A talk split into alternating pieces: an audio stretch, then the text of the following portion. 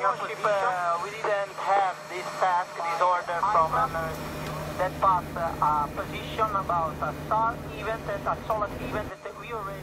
Projekt Sea-Watch, eine Antwort der Zivilgesellschaft auf die unhaltbaren Zustände im Mittelmeer. Dort versaufen Menschen, weil es politisch so gewollt ist. Wir müssen jetzt ein paar harte Bilder aushalten. Das meint Thomas de Maizière. Müssen wir wirklich? Ein auf Spenden und Ehrenamt basierender Rettungskutter fischt im Akkord Menschen aus dem Mittelmeer. Sven Neugebauer, Steini und Bentor haben das Projekt auf dem 33C3 Chaos Communication Kongress im Dezember 2016 in Hamburg vorgestellt. Das ist ganz klar, dass es für diese Situation eine politische Lösung braucht. Und dafür hätte die Europäische Union die Mittel in der Hand. Es gibt zum Beispiel eine einzige EU-Richtlinie, die hat die Nummer 2001-51-EG.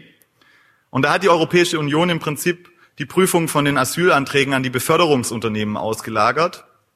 Und damit ist im Prinzip das europäische Asylrecht zu einer Farce verkommen.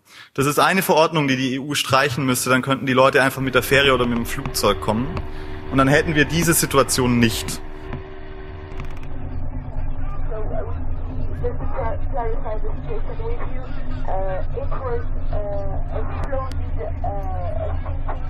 Die Menschen sind ja nicht Opfer von einer Naturkatastrophe. Das ist kein Erdbeben und kein Tsunami, ähm, aufgrund dessen die Leute da ums Leben kommen, sondern es ist eine menschengemachte Situation.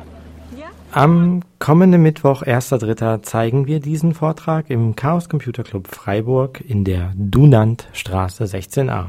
Das ist bei den Westarkaden Berliner Allee. Zum zeitautonomen Nachhören empfiehlt sich ansonsten der Metrolaut 26 zum Thema Seenotrettung. Los geht's im CCC am Mittwoch ab 20 Uhr. Man ähm, bekommt schon ein Gefühl der Beklemmung. Es ist schwer zu fassen. Man kann es aber eigentlich überhaupt nicht greifen. Es ist schon bizarr, wenn wir uns vorstellen, wie das hier abläuft. Wir fahren dorthin, 20 Meilen vor die Küste. Dort nehmen wir Menschen in Empfang, denen wir aber zumuten, dass sie erst einmal dieses lebensgefährliche Risiko eingehen, bevor sie dann aufgenommen werden. Also es war tatsächlich dieser Moment, als wir auf das, auf Boot zugefahren sind und einmal außen rum gefahren sind und du wirklich Leute hattest, die da oben saßen und so die, und du wirklich gesehen hast, so dem, dem fällt gerade alles ab für den ist einfach gerade so voll dieser Moment so, ey geil, ich war hier jetzt, weiß ich nicht, zehn oder zwölf Stunden auf diesem völlig überfüllten Schlauchboot und jetzt sind da Leute und holen mich hier raus und du konntest das in diesem Gesicht einfach lesen, dieses ich hab's geschafft. Das sind alles individuelle Menschen, die zum größten Teil Wahnsinniges leisten, um überhaupt ja erst anzukommen, um überhaupt diesen Schritt zu wagen. Ich bin hierher gekommen, weil ich es unglaublich wichtig finde, dass ähm, äh, wir uns umeinander um den Nächsten kümmern, wie wir uns auch um unsere eigenen Familien und um unsere Freunde kümmern würden. Das Bewusstsein dafür zu schaffen, dass es da wirklich um, um Menschen geht.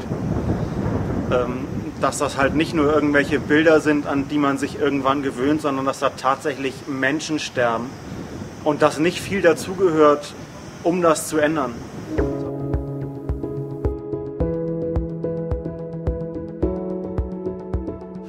Wir, wir hier, kann man jetzt sagen, von Sea-Watch und den anderen Organisationen, ähm, wir machen mit viel Aufwand, mit viel Spendengeld äh, eine Arbeit, die, die Menschen das Leben rettet. Das wäre alles überhaupt nicht nötig, wenn man ein Verfahren äh, finden würde, Stichwort Safe Passage, äh, wo diese Menschen ungefährdet zu uns kommen können. Denen da einfach die Möglichkeit zu geben, den Schritt entgegenzukommen und sie nicht bewusst diesem Risiko auszusetzen, da zu ertrinken. Was heißt mit dem Flugzeug, mit dem Schiff? Also wir brauchen eine sichere Passage. Safe Passage. Safe Passage. Safe Passage. Safe Passage. Safe Passage.